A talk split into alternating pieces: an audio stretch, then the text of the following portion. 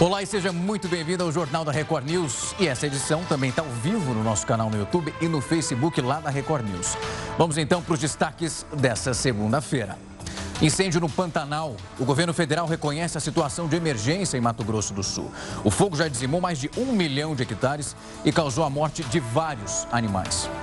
Califórnia em chamas. As autoridades estão preocupadas com a qualidade do ar, que já é o pior do que em qualquer outro lugar do mundo. Novas investigações. A Lava Jato denuncia o ex-presidente Lula por uma suposta propina da Odebrecht. Crianças e o coronavírus. O estudo mostra que elas apresentam fatores de risco que são diferentes daqueles associados ao agravamento da Covid-19 nos adultos. E mudança de hábito. A partir de agora, quem quiser andar de bicicleta vai receber um belo de um incentivo do governo de Lisboa. Isso em Portugal. As pessoas vão receber o equivalente a 3 mil reais para comprar uma bike e garantir uma vida bem mais saudável.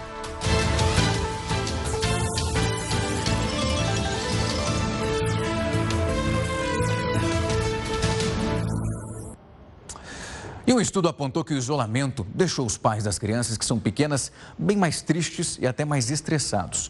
Olha só na reportagem. Desde o início da quarentena, quando as famílias foram submetidas a um confinamento obrigatório e também necessário, além de trabalhar em casa, mães e pais passaram a ser professores, cozinheiros e cuidadores. A sobrecarga de funções fez os níveis de estresse emocional aumentarem, especialmente para as mulheres. Uma pesquisa realizada pelo Departamento de Sociologia e Antropologia Social da Universidade de Valência, na Espanha, analisou 10 mil mulheres e 86% afirmaram estarem tristes, estressadas e também desmotivadas. A pesquisa também concluiu que, por causa da mudança na dinâmica da casa, muitas mulheres estão se sentindo sem tempo e também espaço para o cuidado próprio, o que acaba trazendo uma tristeza que é maior ainda. A situação que pode inclusive prejudicar o convívio com os pequenos. No estudo, as mães explicaram que o problema da conciliação familiar, a soma das tarefas domésticas, o aumento da carga de trabalho e educação dos filhos são os principais motivos para o cansaço extremo. Colocar coisas prazerosas na rotina, então, é fundamental. Eu sei que é difícil, mas colocar algum tipo de atividade física, enfim, um horário de descanso, um horário para elas, para poder se olhar, para poder se cuidar um pouquinho e lembrar que elas também são uma pessoa, né? Desejo desejos, com vontades, com necessidades. Ficar só fazendo as coisas para os outros não funciona. Isso acaba aumentando algumas questões importantes com fatores de risco para ansiedade e para estresse, que é o que a gente tem visto na prática. O isolamento social pode causar medo, estresse e ansiedade, além também de outros males. E por isso é necessário respeitar os nossos limites e também redobrar a atenção com a saúde da nossa mente. É importante as pessoas se darem limites, estabelecerem assim prioridades, né? O que, é prioridade para hoje, o que, é prioridade para amanhã, o que, que eu posso fazer hoje, né? O que não deu vai ficar para amanhã ou para depois de amanhã, né? Tentar botar as crianças que já têm uma certa idade e que podem ajudar, para ajudar também, elas inclusive elas gostam de se sentirem úteis, né, no serviço né, dentro de casa. Uma notícia que eu trouxe um certo alívio. Vão ser retomados os testes da vacina contra o coronavírus desenvolvida pela Universidade de Oxford. E segundo o laboratório sueco AstraZeneca, que vai fabricar as vacinas, essa retomada aqui no Brasil acontece depois de uma confirmação que já foi emitida pela Anvisa. Essa medicação já está na última fase de teste, que foram interrompidos, isso no mundo inteiro, depois que uma voluntária apresentou uma reação que poderia ter uma relação também com a vacina. Mas essa hipótese já foi descartada pelos cientistas envolvidos aí nesse estudo. E uma pesquisa recente mostrou que 40% das redes de ensino ainda não têm um plano de retomada para as atividades que são presenciais. No interior do Rio de Janeiro, a rede municipal, a pública, também mantém confirmada essa volta e apenas só lá para 2021. Os corredores estão vazios há sete meses nessa escola. As salas de aula, na mesma situação. Os quadros que deveriam estar com atividades estão limpos. Pelo jeito, o corre-corre de alunos nas dependências das escolas públicas de campus não vai acontecer tão cedo. Uma pesquisa da União Nacional dos Dirigentes Municipais de Educação mostra que 96% dos municípios realizam atividades remotas de ensino nesse período de pandemia e 40% das redes não têm um plano de retomada das atividades presenciais. Ainda segundo o levantamento, 95% das escolas municipais distribuem material impresso para os estudantes. 80% promovem atividades de ensino com aulas gravadas. Associado a isso estão também plataformas educacionais e videoaulas online. O Conselho Municipal de Educação aprovou no início deste mês a proposta de encaminhamento do ano letivo 2020. O documento criado em virtude da pandemia do coronavírus estabelece o retorno das aulas presenciais apenas em 2021. Isso partindo de conversas junto à Secretaria Municipal de Saúde, através da Vigilância em Saúde, onde, junto com o parecer técnico da Vigilância, a gente definiu de que não existe possibilidade do retorno das aulas presenciais ainda esse ano. Para esse infectologista, a discussão em torno do impasse deve continuar. Mas ele acredita que, dependendo do controle sanitário e das medidas de segurança, é possível encontrar uma alternativa. O retorno ele deve ser gradual, ele também deve ser evitado a presença de áreas comuns, acesso a bebedouro, acesso a áreas de alimentação deve ser escalonado. Então, é dividir essa ação em, primeiro, o espaço, segundo, quem é que retorna esse espaço, terceiro, de que maneira e quando retornar, quarto, respeitando as regras da vigilância e quinto, né, fazendo com que isso aconteça monitorando de forma ativa os casos. Tem que voltar, mas também voltar com muita segurança. Os pesquisadores da Universidade de Genebra, na Suíça, identificaram um tratamento que pode ajudar as pessoas com dislexia. Esse distúrbio, para você ter uma ideia, afeta 10% de toda a população mundial. Todas as pessoas diagnosticadas com dislexia sabem que o distúrbio não tem cura, mas sentem dia após dia as consequências desse problema. Isso porque os sintomas aparecem de forma rápida. Nas crianças, dá para perceber pela fala, que acontece um pouco mais tarde. Além de aprendizagem lenta das novas palavras, tem uma dificuldade de leitura e erros de ortografia. A doença se caracteriza pela dificuldade que o cérebro apresenta em fazer a conexão entre os sons e os símbolos, como as letras. As pessoas disléxicas costumam trocar a ordem de letras ao ler ou então ao escrever. Esse diagnóstico do distúrbio ele é feito por neurologistas, fonoaudiólogos e psicólogos, geralmente entre os 8 ou então 9 anos de idade. E de acordo com a Associação Internacional de Dislexia, esse problema afeta até 10% de toda a população mundial. São cerca de 3 milhões de casos relatados por ano e a causa ainda não foi totalmente definida. Pesquisadores da Universidade de Genebra, na Suíça, publicaram um estudo que mostra formas eficientes para tratar esse distúrbio. Essa pesquisa foi realizada com 30 voluntários entre 18 e 47 anos de idade. Metade dos participantes tinha dislexia. Eles foram monitorados e também passaram por avaliações de linguagem e desempenho cognitivo. E também receberam o estímulo elétrico no crânio. Essa técnica é utilizada no tratamento de depressão, ansiedade, insônia e até dor crônica. E de acordo com a pesquisa, as pessoas disléxicas que receberam uma frequência de 30 Hz apresentaram uma melhora logo depois do estímulo. E as habilidades de leitura ficaram melhores. Já as pessoas que não têm o transtorno foram levemente prejudicadas por essas oscilações. Após o estímulo, acabaram não tendo essa mesma desenvoltura que tinham antes. As pesquisas não param por aí e elas precisam ser aprimoradas e só depois do estudo ser aprofundado é que essa técnica pode ser utilizada. E a Operação Lava Jato denunciou mais uma vez o ex-presidente Lula, o ex-ministro Antônio Palocci e também o presidente do Instituto Lula, o Paulo Okamoto. Isso por lavar dinheiro de propina da Odebrecht. Segundo os procuradores de Curitiba, o Instituto Lula teria recebido 4 milhões de reais em propina da Odebrecht. Um dos donos da empreiteira, que é o Marcelo Odebrecht, disse numa delação premiada que teria autorizado pessoalmente o pagamento a Lula.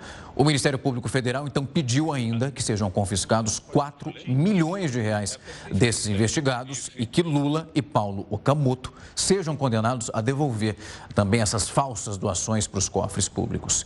Essa é a quarta denúncia da Lava Jato do Paraná contra o ex-presidente e também já é a segunda relacionada ao instituto que leva o nome do ex-presidente Lula.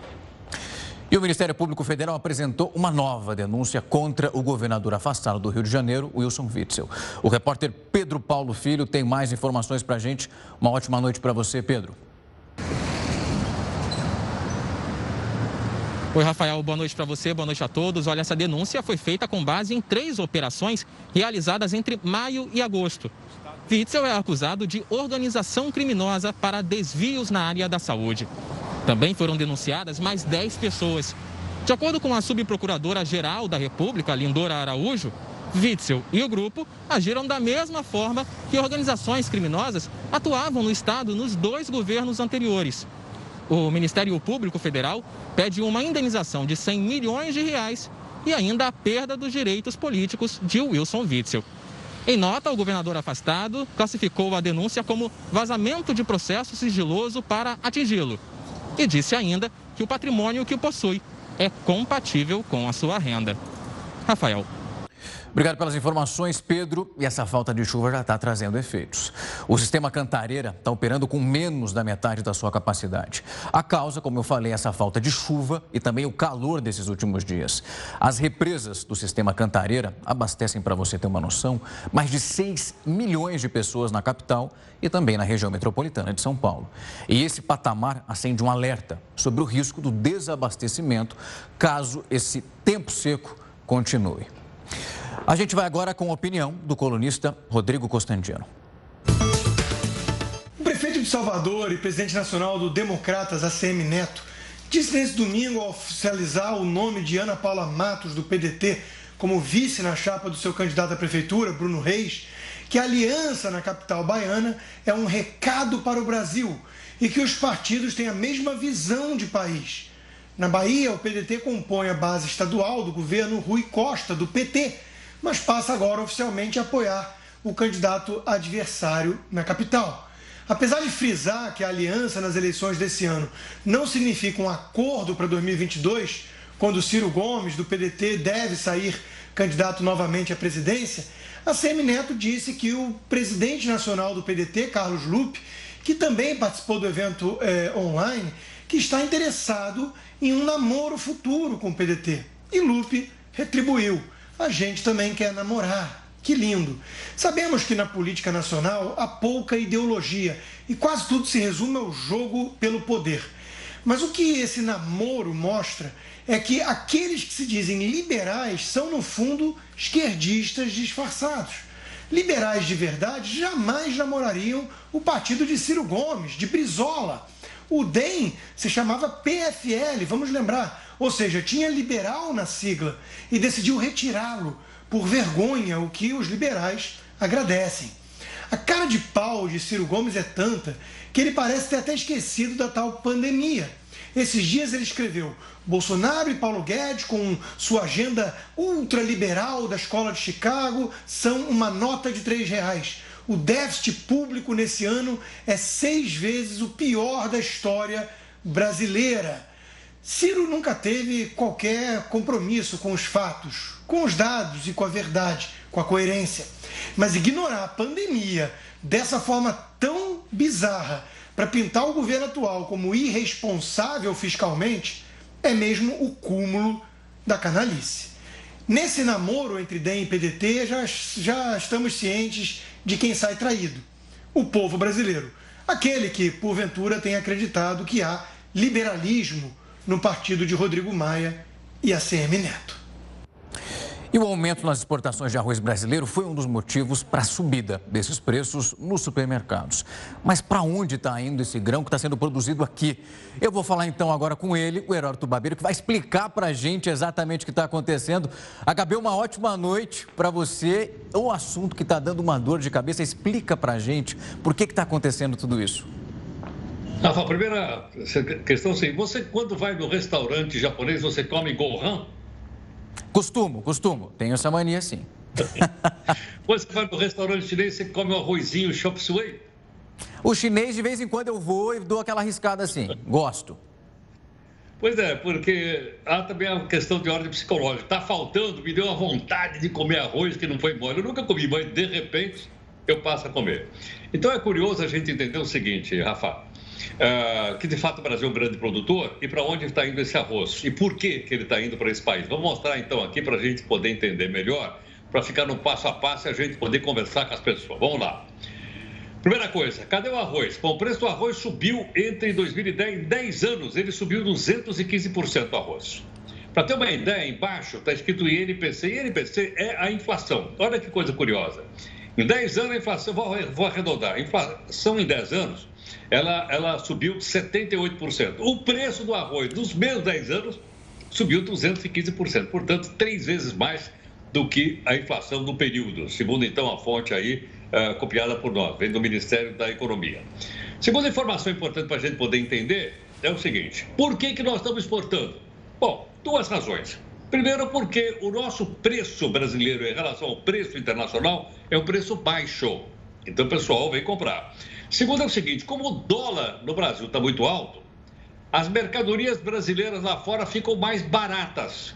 E por esse motivo, então, o pessoal vem comprar. Aí o pessoal vem aqui e compra o nosso arroz e leva lá para fora. Mas, pô, quem é que compra o arroz? Vamos mostrar então para você para onde vai indo a nossa produção de arroz, que não é pequena não. O maior comprador de nós, do nosso arroz é La Venezuela. Olha aí, ela leva praticamente 20%, compra, né? Depois tem outro país latino-americano que é a Costa Rica fica ali na América Central. Depois o Senegal, que fica na África. E por incrível que pareça, aparece o nome de um país que pouco a gente fala nele aqui. É o Montenegro, um país que fica na Península Balcânica, ali pertinho da Grécia. É um país pequenininho. Mas olha só, ele é o primeiro, segundo, terceiro, quarto importador do Brasil. E o quinto é o nosso vizinho aqui, o Peru. É? Então são esses aqueles que mais compram arroz brasileiro e, logicamente, o pessoal uh, quer vender pra, por preços melhores, eles levam para outros países que eu não coloquei aí, mas coloquei apenas os cinco. Outra informação importante: afinal de contas, o Brasil está entre os três maiores produtores do mundo? Não. O primeiro país uh, exportador e produtor do mundo é a China, que vem desde a época lá do, do Confúcio comendo arroz. Segundo lugar, a Índia em terceiro lugar a Tailândia, que é um país também da Ásia. Então são três países asiáticos os maiores produtores de, de arroz do mundo. Então você veja que coisa curiosa, né? No lado de cá, nós temos grandes produtores, os Estados Unidos, mas o Brasil é também um grande produtor. Então é para a gente ficar de olho nisso tudo, para a gente ver o que é que vai acontecer na gôndola do supermercado. Uma última informação, vai dar conta ainda, de que esse arroz, então, ele, de certa forma, está mais caro no supermercado. Mas tem uma tal de lei, viu, Rafa, chamada lei da oferta e da procura. A hora que a oferta aumentar, certamente o preço do arroz vai cair. Quando isso vai acontecer? Eu ouvi hoje a ministra da Agricultura, esqueci o nome dela agora, dizer que quando a safra for corrida, colhida, nova safra, aí só em janeiro é que o preço do arroz voltaria a cair de acordo com as forças do mercado. Bom, a gente está atento, Rafa, né? E se isso acontecer, a gente vai contar aqui para os nossos amigos do jornal. Imagina até janeiro, Heródoto, aguentar esse preço alto. O brasileiro está sofrendo, não é pouco. Mas daqui a pouco, no próximo bloco, a gente muda de assunto. Até já! Imagens de satélite estão mostrando que a fumaça das intensas queimadas lá do Pantanal e também na Amazônia já estão chegando ao estado do Sudeste e no sul do país. Os detalhes sobre esse incêndio e como ele está afetando o Brasil inteiro, você confere daqui a pouco, logo depois do intervalo. E mais um caso de racismo no futebol internacional. O craque brasileiro Neymar acusou o jogador espanhol Álvaro Gonzalez de racismo. Na partida entre o PSG e Olympique de Marseille, o jogador espanhol teria chamado o Neymar de macaco. O jogador comunicou à arbitragem, mas nada aconteceu. Irritado, o craque brasileiro acabou agredindo esse jogador e terminou a partida sendo expulso. Nas redes sociais, o Neymar se manifestou lamentando esse ocorrido, disse que sente muito orgulho de ser negro negro e que tomou aquela atitude porque se revoltou pelo fato dessa arbitragem não ter tomado nenhuma medida em relação a esse caso. Já nos Estados Unidos, houve mais um caso de violência policial contra um cidadão negro. O policial envolvido nessa situação foi demitido e, após ser algemado, as imagens mostram-lhe ele, esse policial, dando socos repetidamente no rosto de um rapaz. Nesse caso, o jovem Roderick Walker, de 26 anos, ele foi agredido durante uma abordagem no trânsito. O carro em que ele estava, com dois adultos, também duas crianças, foi parado pelos policiais porque uma luz traseira estava apagada. E de acordo com os advogados desse jovem, ele teria questionado os policiais por que estavam pedindo o documento dele, já que ele não era o motorista do carro. Os agentes não pediram a documentação de mais nenhum passageiro do veículo. E segundo as testemunhas, os policiais ficaram irritados com esse questionamento e decidiram prender esse homem por suspeita de obstrução do trabalho da polícia. Uma foto tirada na prisão mostra o estado em que ficou o rosto desse jovem. Essa imagem é chocante. Ele mesmo ali no chão continua recebendo vários e vários socos, até depois ser encaminhado para a delegacia completamente desfigurado. E o presidente Donald Trump visitou hoje o estado da Califórnia, que está sofrendo muito, com a pior temporada de queimadas na história do país. A correspondente Evelyn Bastos tem mais informações para a gente. Uma ótima noite para você, Evelyn. Oi, Rafael. Muito boa noite para você e para todos que nos assistem aqui na Record News. Olha, as autoridades estão bastante preocupadas, viu, por causa da qualidade do ar, que neste momento já é a pior do que em qualquer outro lugar do mundo. Hoje, o presidente Donald Trump visitou a Califórnia e se encontrou com lideranças locais e também com o governador do estado para avaliar os danos até o momento e se disse muito preocupado com as queimadas. Em uma cerimônia, ele entregou medalhas de honra a oficiais da Guarda Nacional e voltou a agradecer o trabalho dos bombeiros. Os estados em situação mais grave são a Califórnia, Oregon e Washington, Rafael. Obrigado pelas informações, Evelyn. E aqui no Brasil, as imagens de satélite mostram que a fumaça das intensas queimadas no Pantanal e também na Amazônia estão chegando aos estados do Sudeste e também do Sul do país. Quem vai explicar os efeitos que tudo isso pode provocar para a gente é o Leandro Vieira. Ele que é biólogo e também professor do Mackenzie e vai tirar todas essas dúvidas para a gente. Leandro, uma ótima noite para você. A gente já viu hoje umas imagens que são terríveis. A situação dessa fumaça só está piorando. E a gente não tem uma tendência para melhora com essa falta de chuva, né? Possivelmente esses efeitos vão continuar persistindo. Isso. Boa noite, Rafael. É, obrigado pela participação, pelo convite. É, sim, os, os, agraves né, em relação a, a, problemas respiratórios por conta né, da fuligem que vem é, né, vindo dessas queimadas no Pantanal acabam agravando né, o quadro de saúde né, das pessoas que agora, né, nas grandes cidades, começam a sentir os efeitos de que o Pantanal está pegando fogo, está pegando fogo seriamente. Então, quase 15% do Pantanal já foi é, queimado e isso acaba né, tendo consequências é, gravíssimas para a biodiversidade, para as comunidades né, que vivem né, no Pantanal e isso, é, né, nós estamos passando aí por, por, consequências graves e que vai ser muito difícil é, recuperar é, essa situação em todos esses aspectos ambientais e também de, de saúde. Leandro, vamos falar então de uma consequência. Hoje, muita gente estava repercutindo uma imagem no sul do país, onde choveu e essa chuva, chamada de chuva negra, deu uma apavorada ali. O pessoal ficou assustado. Isso é um efeito claro dessa queimada lá do Pantanal que a gente vê chegar no sul do país. É isso? Exato. É, em relação a essa fumaça que chega, então vem né, das correntes atmosféricas naturais, que é justamente a, a mesma corrente né, que traz um pouco a umidade da Amazônia para o Pantanal e, consequentemente, é, para o Sudeste. Então, essa é mesma corrente que traz toda essa umidade da Amazônia e que, quando chove, né, com essa fuligem na atmosfera, acaba precipitando é, e, e, transformando nessa, nessa nuvem, é, nessa chuva mais enegrecida. Né? Então, isso tudo é consequência né, que a gente precisa entender que uh, o sistema ele é muito interligado. Então, mesmo as consequências ou uh, uh, os agravamentos que a gente tem promovido na Amazônia reflete no Pantanal e agora a gente sente aqui no Sudeste com maior densidade populacional isso por essa razão acaba afetando, mas a gente tem que entender que tudo isso está interligado e todas essas essas consequências, esses agravos é, vão acabar afetando, inclusive, na, na agricultura, aumentando o valor de carne, de arroz, que já está muito caro. Então, tudo isso, né, tá, a gente tem que entender que está muito é, uma coisa vinculada à outra. Leandro, quando a gente fala da queimada, começa a discutir isso, as pessoas dizem, mas todo ano tem queimada, todo ano a gente percebe um cenário bem parecido. Pelo que eu estava acompanhando, o cenário para 2020 ele é considerado um pouco atípico em relação ao que a gente viu em 2019 e em 2018. A gente tem uma seca que é atípica, é ainda mais severa.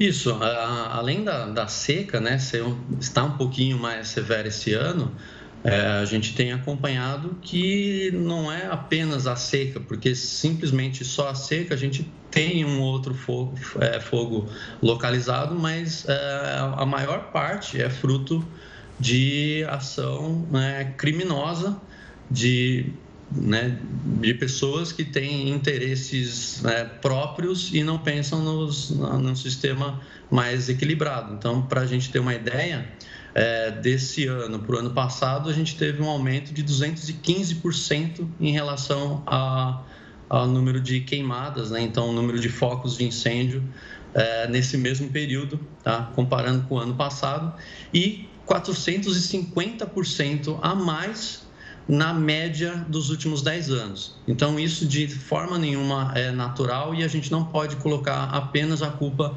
na, na, na seca. Aí, praticamente, a gente não vê nenhuma ação do governo para é, combater esse incêndio e nenhum recurso que era para ser destinado para combate ao incêndio no, no Pantanal em outras áreas, praticamente não é enviado esse recurso financeiro. Leandro, obrigado pelo tempo e a disponibilidade para debater esse assunto, que é extremamente importante. A gente vai continuar tocando nele, porque a ferida está doendo demais lá no Pantanal. Obrigado mais uma vez pelo tempo. Só para você que está acompanhando ter uma ideia, em relação a isso, o próprio Estado já declarou emergência no Pantanal. A situação é muito mais complicada, como o Leandro estava falando, que a gente pode imaginar, imagens de animais morrendo, e a situação está muito, mas muito crítica. E construir ou então reformar está bem mais caro. É o que está mostrando um levantamento que é do IBGE, por meio do Índice Nacional da Construção Civil. O cimento é o vilão dos projetos. Logo na sequência, vem os tijolos. Nos canteiros de obras, a ordem é economizar. Do chão até o teto, todos os pedidos são marcados pelos reajustes. Os pequenos projetos são os que mais sentem dificuldades em absorver os impactos. Como está o preço de material, mão de obra e tudo mais, que deu uma subida, o, cliente está desacelerando a construção, está indo mais devagar para conseguir auxiliar, conciliar mão de obra com material. Dos itens básicos aos materiais indispensáveis, nada passou despercebido na pesquisa realizada nas capitais e cidades do interior. A alta é de 0,88%. O acúmulo de janeiro a agosto é de 2,86%. O custo por metro quadrado atinge R$ 1.191,84. Os materiais equivalem a R$ 629,52. A mão de obra, R$ 562,32. A alta do Índice Nacional da Construção Civil é a maior apurada pelo IBGE neste ano de 2020. Para tirar os empreendimentos imobiliários do papel, o cimento é o principal vilão. Na sequência estão os tijolos. Os pesquisadores estiveram em vários estados, historiando obras residenciais e comerciais. Para alcançar a medida certa nos negócios, opções como buscar orçamentos e executar os serviços em etapas podem blindar o bolso do risco de prejuízos. Um bom cronograma no papel é sempre o principal aliado Agora tocar no assunto que você tem que ficar atento, porque foi dada a largada para as eleições para prefeitos e também vereadores de 2020 e a maioria dos partidos já fizeram as suas convenções e decidiram os candidatos. A Gabi chega aqui para falar comigo mais uma vez. Vamos lá, essa história todo mundo tem que ficar atento e é um processo que a gente vai ter que explicar para todo mundo, porque ou votação é importante essa aí, né?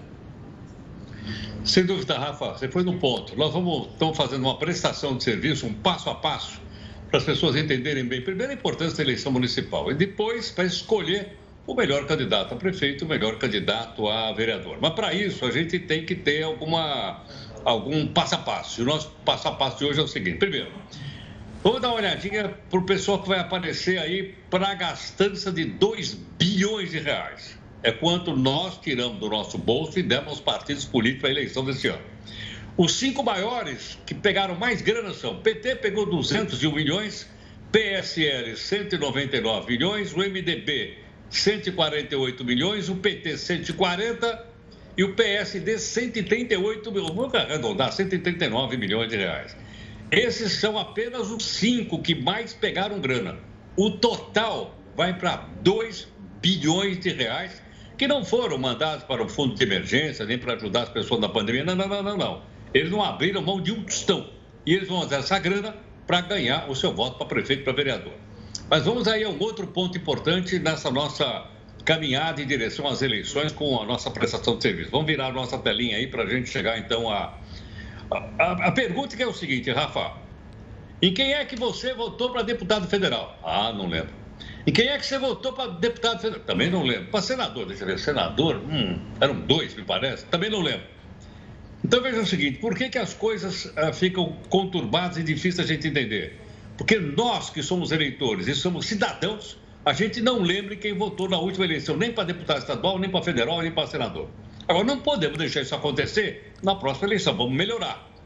Agora, para melhorar, temos que dar mais um passo. Vamos então virar nossa telinha para esse passo lá. Quais são as vantagens, então, de, de manter o sistema como está? Mais grana, são 2 bilhões para tomar o seu voto, mais visibilidade, eles vão estar aqui na televisão e vão estar nas redes, nas redes sociais, já estão, vão estar na TV no rádio, e mais fisiologismo, ou seja, esse pessoal está lá nomeando um monte de gente que nessa altura vira cabo eleitoral. Ele é funcionário do vereador, mas ele é cabo eleitoral. Ele é funcionário do prefeito, mas é cabo eleitoral para ver que todo mundo, salvo exceção, salvo exceção, todo mundo quer se reeleger.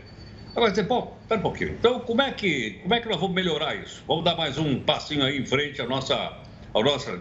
Primeiro, educação política. Nós temos que falar mais de política. Se a gente não falar mais de política, quem fala, leva.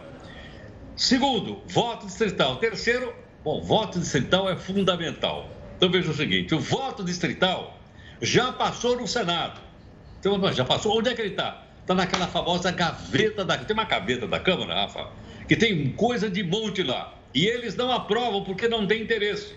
Então, o voto distrital, que já passou no Senado, poderia ter passado da Câmara, poderia ser utilizado esse ano. Com o voto distrital, só eu vou, eu, eu vou lembrar o nome do vereador, porque vai ter um de cada partido aqui na minha região. Eu vou lembrar o nome do prefeito, porque o prefeito é candidato majoritário, eu lembro mais. Agora, como não interessa nem aos deputados federais, nem aos atuais partidos, nem aos atuais eh, senadores, o pessoal deixou lá. Está lá na gaveta. Sei, quando é que vai sair da gaveta? Seria bom que saísse da gaveta agora para a gente usar na eleição de 2022. Mas não vai sair da gaveta se nós não usarmos o nosso direito de cidadão, o nosso direito de pagador de imposto. Ou seja, nós temos que mandar um e-mail, mandar um zap zap, mandar um Twitter, mandar um telefonema para o seu deputado federal, se você lembra. Senador não precisa porque já foi aprovado. Aqui tem que pegar o pé dos deputados federais, para que eles aprovem o voto distrital, e já que não vai dar na eleição deste ano, vamos ver se ela vai dar na eleição de 2022. Certamente vai melhorar a qualidade do político com o voto distrital. Mas para isso, Rafa, depende mais uma vez de nós enquanto cidadãos. Vamos dar uma forcinha aí, mandando o um zap zap pro pessoal lá. Dá uma forçona, depois não sabe nem para quem reclamar se a situação realmente não deu certo como estava esperando. Até daqui a pouco, Heródoto. E no último mês você deve ter visto várias notícias falando sobre o foro privilegiado. Mas você sabe de fato o que é foro? No próximo bloco a gente vai explicar tudinho para você. Não sai daí.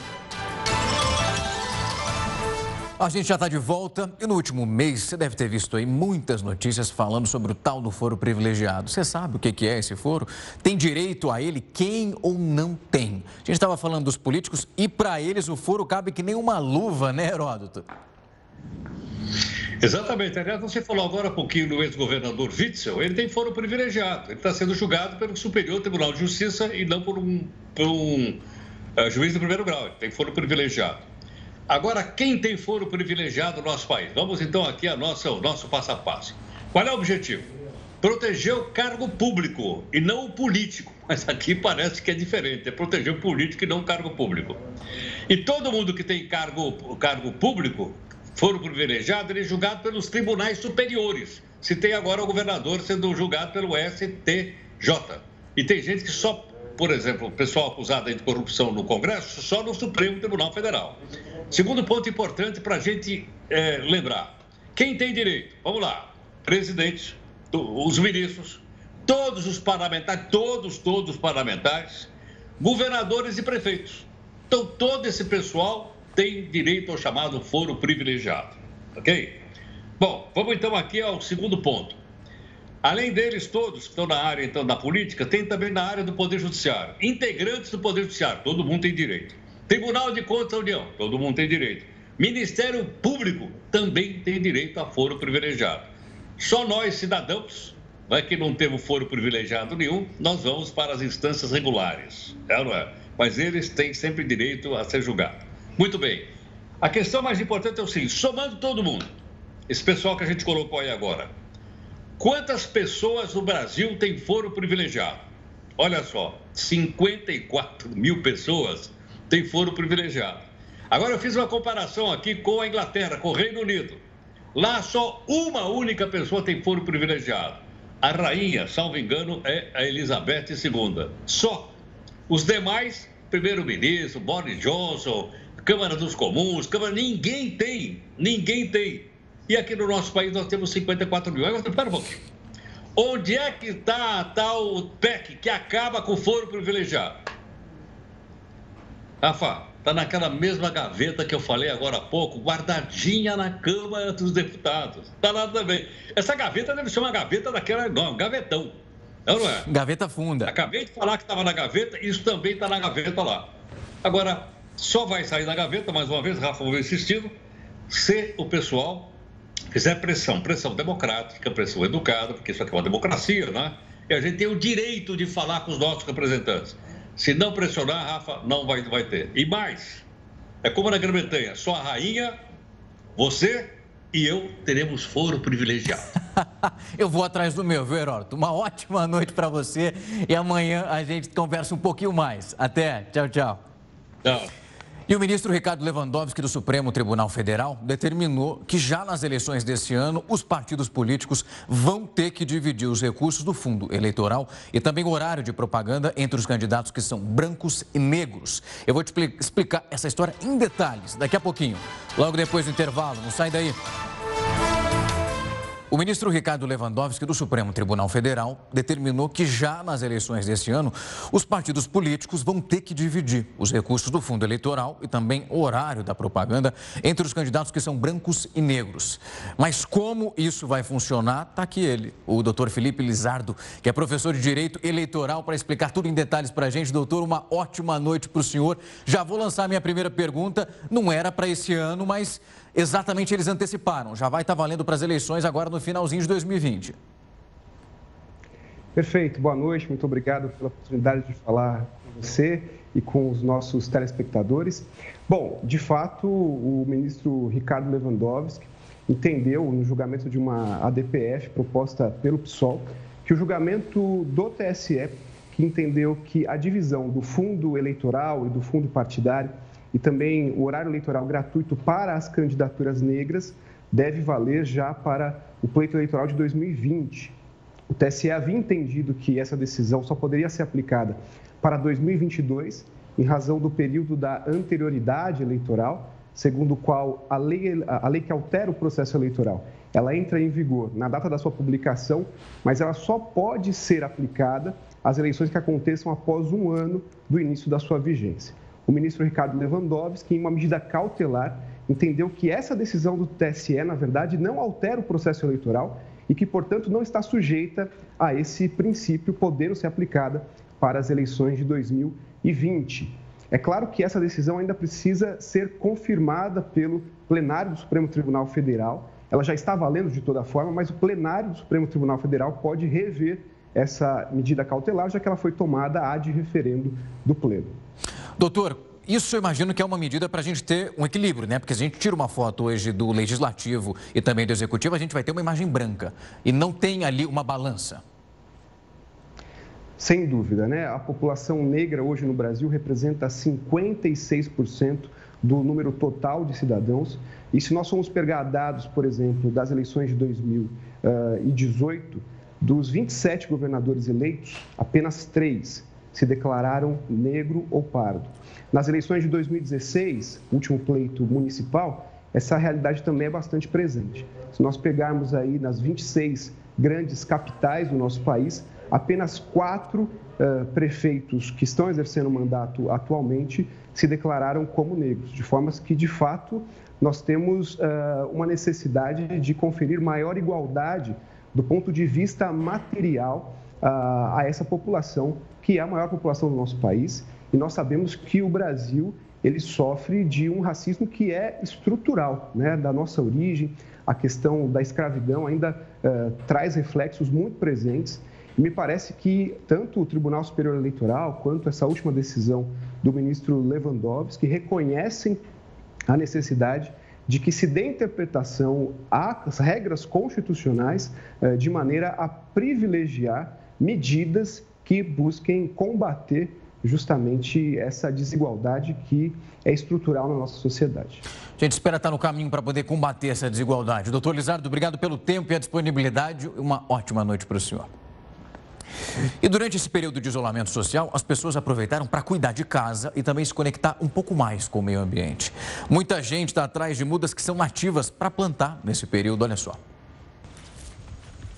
No quintal de casa, dezenas de mudas aguardando para serem reinseridas na natureza.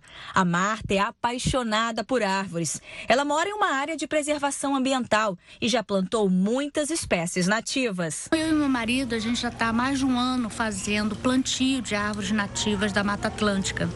É, nós já plantamos mais de 300 espécies, mais de 300 árvores e agora nós temos mais 200 que estão aqui é, e que nós vamos plantar também. Nos seis primeiros meses da pandemia do novo coronavírus, a doação de mudas de árvores nativas triplicou em Cabo Frio. O Horto Municipal distribuiu 4 mil plantas. Muitas pessoas aproveitaram o período de distanciamento social para cuidar mais da casa, do jardim e se conectar ainda mais com o meio ambiente. No horto municipal, há uma grande variedade de espécies, todas nativas da região dos lagos. Além de ser uma boa opção de terapia, o plantio de árvores a longo prazo contribui para um ar mais limpo e saudável, principalmente em áreas urbanas. Elas são também um atrativo para os pássaros. Eles comem os frutos das árvores nativas, por isso que a gente recomenda. A aroeira, por exemplo, é uma espécie que dá um fruto que tem um atrativo enorme de variedade de pássaros. O Jornal da Record News vai ficando por aqui. Uma excelente noite para você e logo na sequência vem Hora News, edição das 10 com ela, Viviane Barbosa. Até!